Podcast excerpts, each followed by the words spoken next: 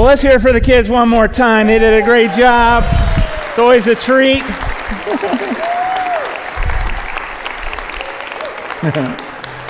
you know, it, it, one of the big surprises of Christmas is how few people anymore really know what Christmas is about. They don't really know it's about Jesus anymore, but I guess that shouldn't be too shocking to us considering the way our culture celebrates it, right? With all the consumerism and, and festivities and all the mythologies surrounding it. Uh, why would anybody think any of this has to do with God? So, as Christians now, more than ever, it's our job to tell people the reason for the season, to let them know about Jesus. And that's what it means to be a witness, is to testify to the truth. Now, at the first Christmas, the, the birth of Jesus, the very first witnesses were the shepherds. You know, angels appeared to them and with a very big surprise. And when they did, uh, just outside of Bethlehem, here's the story in Luke chapter 2, verses 8 through 14. In the same region, there were shepherds out in the field, keeping watch over their flock by night, and an angel of the Lord appeared to them, and the glory of the Lord shone around them, and they were filled with great fear. And the angel said to them, Fear not, for behold, I bring you good news of great joy that will be for all the people. For unto you is born this day in the city of David a Savior who is Christ the Lord. And this will be a sign for you. You will find a baby wrapped in swaddling clothes and lying in a manger. And suddenly there was with that angel a multitude of the heavenly host, praising God and saying, Glory to God in the highest, and on earth peace among those whom, with whom he is pleased. So, huge surprise that this would happen. Another big surprise is appearing to shepherds. Why did God choose shepherds? I mean, the creator of the universe shows up on earth, and you would think he would appear to, to royalty, to kings and queens, or at least to maybe the Jewish scholars, the important people, or maybe even just construction workers and uh, bakers and uh, merchants, anybody. Shepherds? Why shepherds? I mean, did, were they the only ones around and awake at that time? Or was there something more significant? Was it more purposeful that God chose shepherds? Well, God had been planning this since the foundation of the world he doesn't really do anything on accident. So there must be a reason why he chose shepherds. And maybe it has something to do with the idea that Jesus himself would be the shepherd of God's people, or maybe even the idea that he would be the Lamb of God.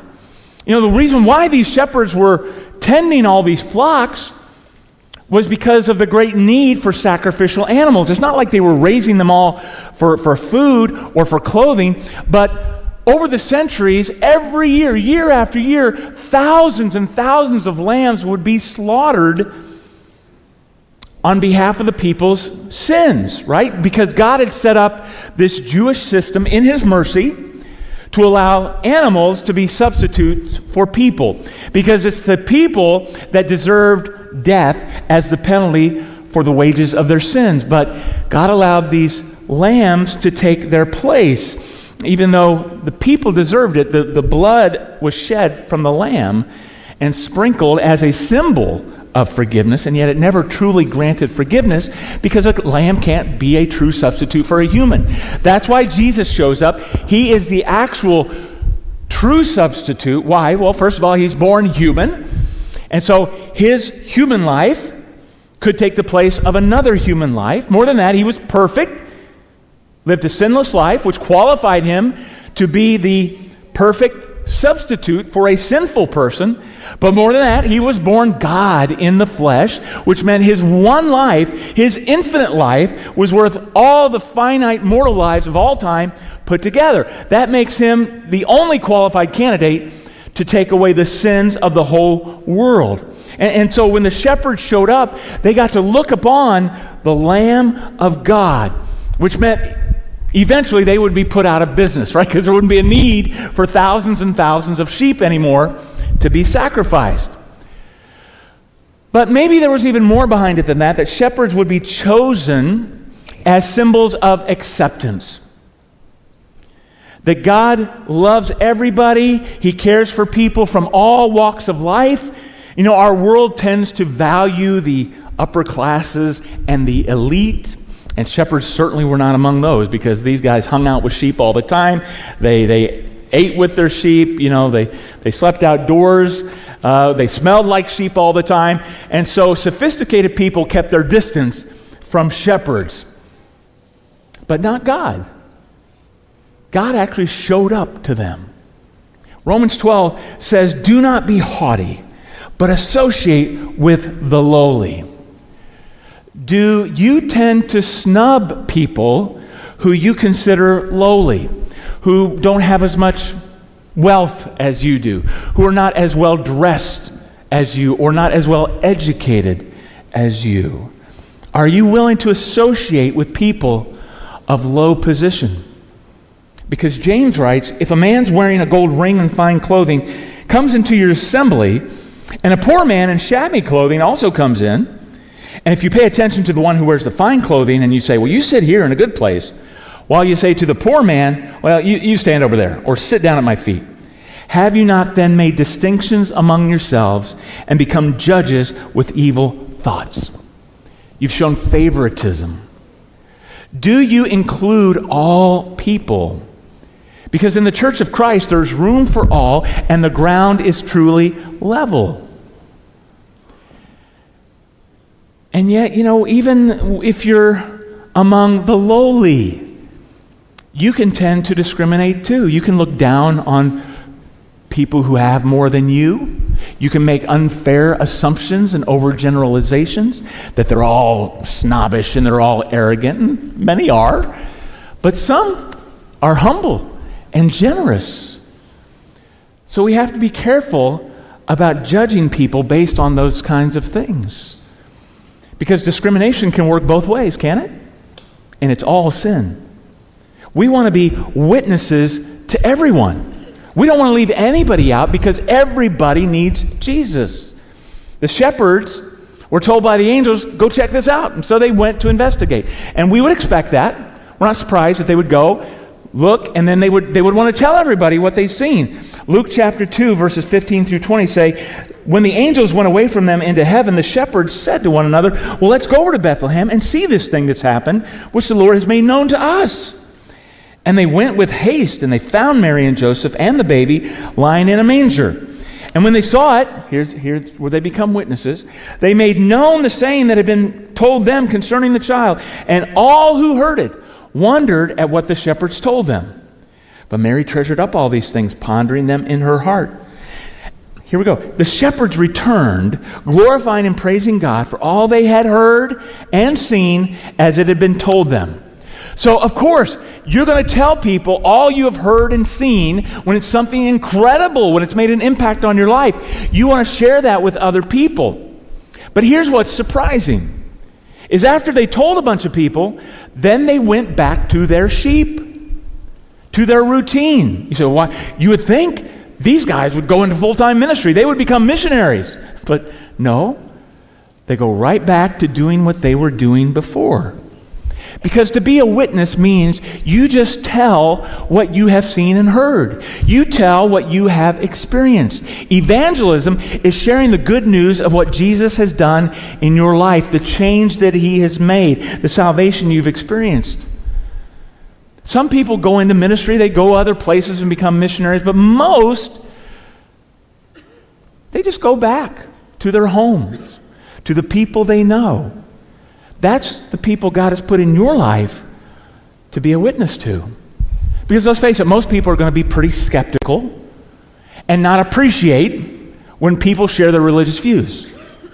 Unless they know you and they trust you and they like you. Well, now you have some credibility. And they are going to listen to you. I mean, I can talk to them all day long, but they're not going to listen to me. They're going to listen to you. Think about when Andrew met Jesus. What's the first thing he does? He goes and tells his brother, Simon Peter, You got to come listen to this guy. The woman at the well, when she encounters Jesus, she goes back to her hometown and tells everybody, You got to come listen to this guy who told me everything about my life. When Jesus heals that man born blind, the authorities call him in for questioning. He says, Well, I don't really know much about Jesus, but what I do know is I was blind and now I see. That's being a witness. I don't know everything.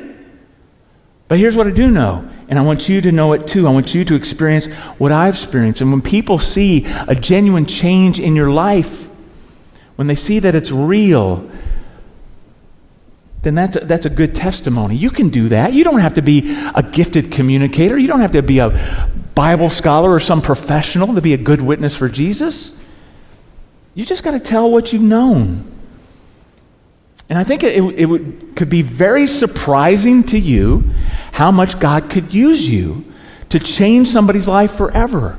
Even one invite to church can change somebody's eternity. Now, there were other witnesses. Other couple surprising witnesses were two elderly prophets. Because 40 days after the birth, Joseph and Mary did what Jewish law commanded, and they went to the temple and they had Mary go through the purification ceremony and they offered a sacrificial animal on behalf of their firstborn son. And who just happens to be hanging out in the temple is these two old prophets who had been expectantly, anxiously waiting for the arrival of the Messiah. And so in Luke 2:25 it says there was a man in Jerusalem whose name was Simeon, and this man was righteous and devout, waiting for the consolation of Israel. So year after year, through all the Jewish festivals of Yom Kippur and Passover and Pentecost and Tabernacles, they waited Every day, every morning sacrifice, every evening sacrifice, every prayer, they were waiting for the prophesied Messiah to show up. Another day, more waiting, still nothing. Well, not today, maybe tomorrow. Another morning sacrifice, another evening sacrifice, still no Messiah. Year after year after year, waiting for the consolation of Israel. You know, the idea that Israel would be given relief and comfort and rescue from their pagan Roman oppressors and occupiers. Going on in verse 25, and the Holy Spirit was upon him, Simeon. And it had been revealed to him by the Holy Spirit that he would not see death before he had seen the Lord's Christ, the Messiah, which is a really unusual promise from the Lord. But maybe to honor Simeon's great faith and patience and devotion, God said, You're going to get to see the Messiah that you've been hoping and praying for. And the day finally came. Verse 27 And he came in the Spirit into the temple. Now, maybe some of you came into church today, that you were moved to be here, that you were impressed to be here not by accident or coincidence, but because God wanted you here today so that you could experience something special that you're not going to get out anywhere else in the world. And when the parents brought in the child Jesus to do for him according to the custom of the law, he took him up in his arms and blessed God. Now, you would probably freak out if some man came along and grabbed your baby out of your arms and started, you know, making a fuss over him. Typically, that's not a big issue for women, right? Women love to make a fuss over other people's babies. Like, let me hold your baby. And they coo and they, they make all, oh, just a good baby. What a beautiful baby. Men aren't really like that so much, are they? I mean, most men are like, it's a baby. Yeah, that's a, that's a baby. All babies kind of look the same all kind of look like Winston Churchill, right? I mean, is that just me? I mean, am I right, men? Like, you know, we don't, we don't pick up babies and, and talk about how wonderful they are, but Simeon was different. He picked up that baby in his arms, and the baby looked just like any other baby. I mean, no halo glowing over his head. There was no chorus of angels singing beside him. But the Spirit said to Simeon, Oh, this one's different. This is the one you've been waiting for. Verses 27 to 32. And, and Simeon said, Lord, now you're letting your servant depart in peace according to your word. For my eyes have seen your salvation that you have prepared in the presence of all peoples, a light for revelation to the Gentiles and for glory to your people Israel. The Christ child, the one that all God fearing, law keeping, faith filled Jewish people had been longing and looking for over the centuries had finally showed up right there in the temple on that day. And Simeon got his promise. Oh, Lord, I can die now. I've finally seen your salvation. I'm good to go. I think about many years ago, my dad, when he was on his deathbed and he was just lingering on life support. Our firstborn son had just come into the world a few days previously. And my wife was able to, to take our baby to see my dad in the hospital. And two days later, he died. We, we just think he was waiting to see that baby before he died. So, if you could see Simeon in the temple holding that little boy, you would see a very surprised man, but a very satisfied old prophet. In verse 33, and his father and his mother marveled at what was said about him. Can you imagine the surprise of Mary and Joseph as this old prophet takes their baby and starts foretelling all the things he, he's going to do? He's going to cause the rise and fall of many, and he's going to be a light for both the Gentiles and the Jews. And his words must have been coming out very loudly and melodically and echoing throughout the temple as a witness to Jesus. But there was another prophet in the temple that day. Verses 36 to 37 say there was a prophetess, Anna, the daughter of Phanuel of the tribe of Asher. She was advanced in years, having lived with her husband seven years from when she was a virgin, and then as a widow until she was 84. And she did not depart from the temple, worshiping with fasting and prayer day and night, night and day. She was one of these permanent residents, a part of this special section in the women's court uh, of widows who were supported in their ministry of prayer. And she had probably been doing this for some 60 years. Verse 38, coming up at that very hour, she began to give thanks to God and to speak of him to all who were waiting for the redemption of Jerusalem. So she became a witness to Jesus as well. We don't know all the words she said, but she's given thanks to God for finally sending his Messiah into the world, speaking to all the people who had been waiting for the redemption of Jerusalem.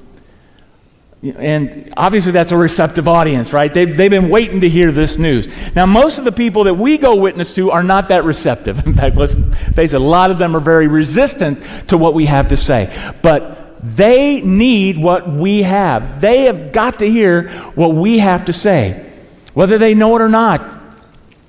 Because if they don't hear it from us, where are they going to hear it? This is the news that saves. And it seems like, you know, the younger you are, the more people you have to witness to. You got a lot of friends, a lot of people who don't know the Lord. And so you got a lot. But, you know, here's what happens as you get older the older you get, the bolder you get. because uh, you don't care what people think about you anymore. Your days are numbered, and you just want to take as many people to heaven with you as you can. So that's the two old prophets, but there were still some other witnesses yet to show up the wise men. Matthew chapter 2. Now, after Jesus was born in Bethlehem of Judea, in the days of Herod the king, behold, wise men from the east came to Jerusalem, saying, Where is he who has been born king of the Jews? For we saw his star when it rose and have come to worship him. So, again, all very surprising. Now, uh, Scripture doesn't tell us how many wise men there were, it just says there were three gifts given. And it's not likely they showed up at the manger, which you typically see in nativity scenes, uh, because they traveled a great distance. It says they came from afar. And I won't talk about the churches down in Alabama that set out the nativity scenes where the wise men are dressed in fireman uniforms because they came from afar. Uh, we won't talk about those. We're talking, it's a great distance away, far east of Israel. Uh, so these are guys that you would never expect to show up, but somehow they had come into contact with the scriptural prophecies about a messianic king. And they, they show up where? In Jerusalem, saying, Where's the king? Because that's what you would expect. You would expect a, a king to be born in a palace in the capital city. But that's not where Jesus was, was he? And what led them there is also a big surprise. It was a star. And not just any star. I mean, some people have tried to explain it away as a natural phenomenon, but this was a supernatural revelation from the Lord that led them directly to Jesus. Going on in verses 3 through 6, when Herod the king heard this, he was troubled, and all Jerusalem with him. And assembling all the chief priests and the scribes of the people, he inquired of them where the Christ was to be born. And they told him, In Bethlehem of Judea, for so it is written by the prophet. And you, O Bethlehem, in the land of Judah, are by no means least among the rulers of Judah, for from you shall come a ruler who will shepherd my people Israel. So there he is. He's the shepherd. He's the king. It's a big surprise to King Herod that there's going to be this rival to his throne. So what's he do? Verses 7 11. He summoned the wise men secretly and ascertained from them what time the star had appeared. And he sent them to Bethlehem, saying, Go and search diligently for the child, and when you found him, bring me word that I may too come and worship him. and after listening to the king, they went on their way. And behold, the star they had seen when it rose went before them until it came to rest over the place where the child was. And when they saw the star, they rejoiced exceedingly with great joy. And going into the house, they saw the child with Mary, his mother. So they found the house where Jesus was staying, which may have been possibly the manger house. I mean, back then, you know, a manger actually could be part of a house, kind of where you bring in the animals from the cold, attached. But more likely, this is sometime later, and they have found some other house to occupy. And we know it's later because Luke no longer uses the term infant or baby, he uses the term child for Jesus. And so we don't know how old he is, other than we know Herod, based on when the star arrived, uh, executes the baby boys in Jerusalem, you know, all that region, uh, that were up to two years old. So it's quite likely Jesus was somewhere between a year or two years old. I mean, that's the time when you're still measuring your age in months. I mean, I'm not sure t- how long that should go. How, when do you stop saying months? I mean, you know, Jesus is maybe 18 months. You're like, well, my, my son's 180 months. What? You know, 15 years. Okay. At some point, we stop saying months and we, we start counting years. But Jesus is still very small. And it goes on in verses 11 and 12 where they fell down and they worshiped him, which is another big surprise. To have these wise men from a pagan culture come and fall down, prostrate themselves before a baby Jewish boy. And then opening their treasures, they offered him gifts gold and frankincense and myrrh. And being warned in a dream not to return to Herod, they departed to their own country by another way. Now, we also know these wise men as magi, which seems to be a term for like a court astrologer or astronomer, somebody who would study the, the sky and the signs and the stars.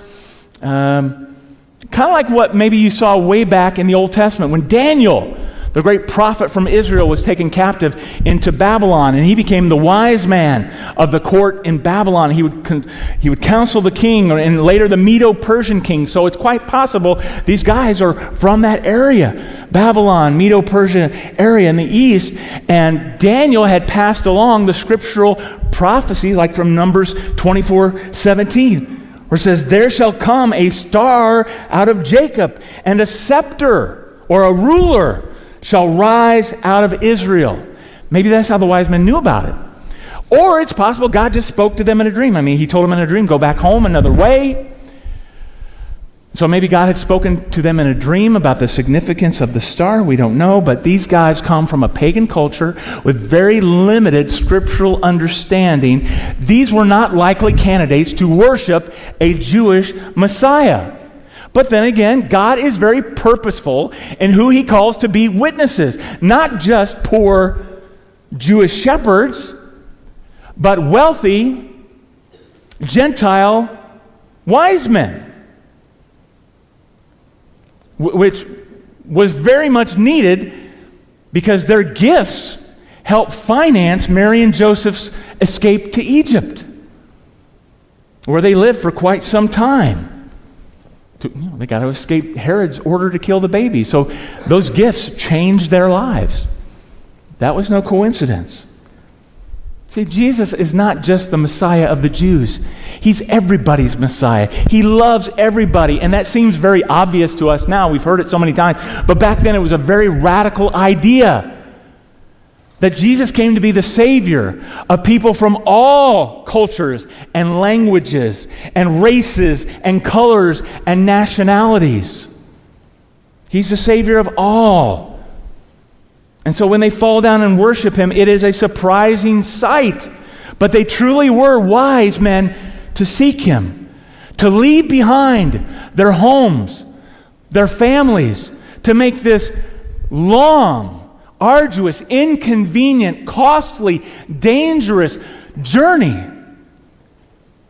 to worship this newborn king. What a big surprise that was that they would do that, but they were wise to do it.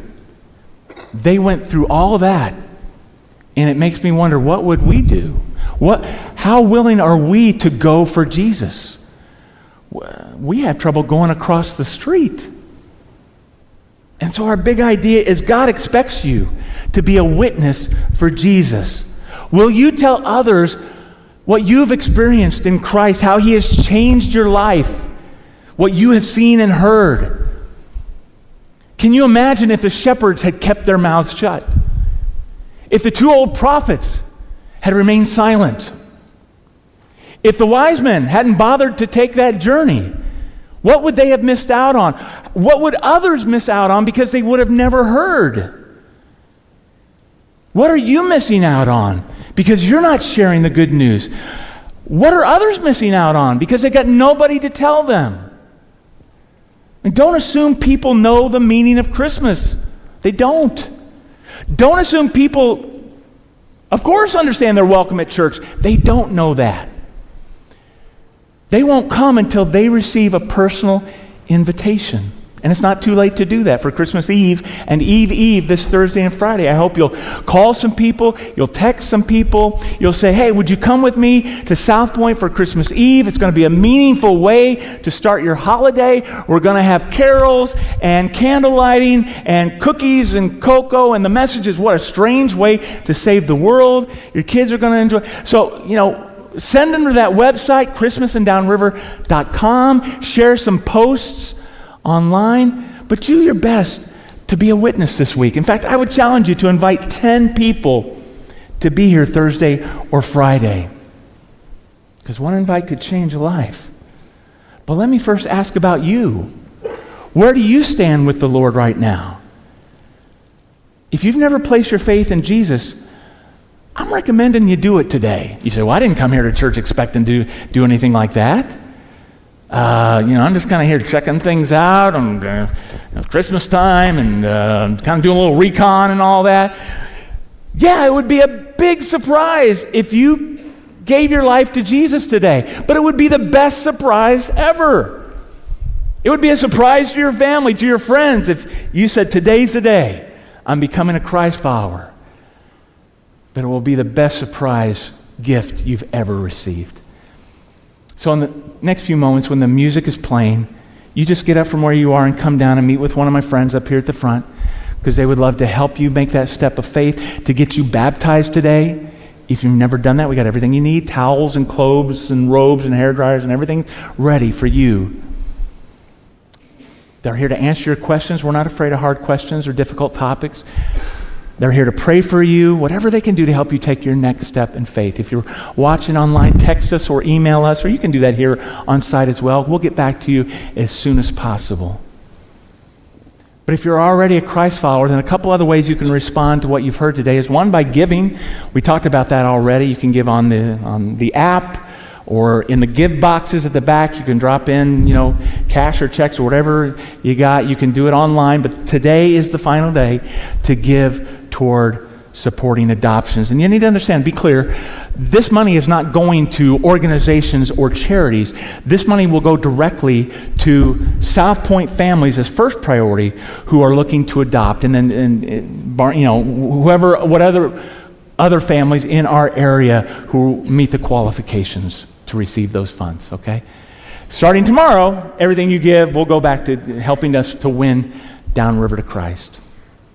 But another way you can respond is through communion. We, uh, we do this every week. When we come in, we pick up uh, one of those little communion containers with the bread and the cup because the bread reminds us of Christ's body, the cup reminds us of his blood shed. In other words, it, it reminds us of his sacrifice, that he was our lamb, our substitute. And when we eat it and we drink it as Christ followers, then we proclaim our faith in him and our need for a Savior and the value of our fellowship. But if you're not yet a Christ follower, use this time to pray, to reflect on where you stand with God right now. You know, I think back to the first Christmas and all those witnesses looking on that innocent little baby, and I'm sure it never crossed their mind that he would one day be hanging on a cross for them. Because that's what he came in the world to do. He was born to die because he's the only one qualified to do it, the only one willing to do it. And when he rose from the dead, he proved that he really is the King of Kings. And one day, every knee will bow. Let's pray. Father, we want to use this time to respond to you wherever we're at in our spiritual journey. Whatever age or stage we're at, God, we pray that you would help us to know you better, that we would be um, convicted of our need for Jesus or to grow in our faith or to share our faith with others, God. I pray for, for some today to make the decision, the most important decision of their life, to follow you, to be baptized. I pray for others, God, who need a, a courage and they need open doors and opportunities to help others come to faith. Give them the words and the heart to speak to their family and friends or just anybody, Lord, that needs to know Jesus as Savior. That you would convict all of us, God, of our sin. That uh, we can be so grateful that your Son came into this world, gave his body, his blood, his, his life, so that we could be forgiven fully and forever. We pray it in his name. Amen.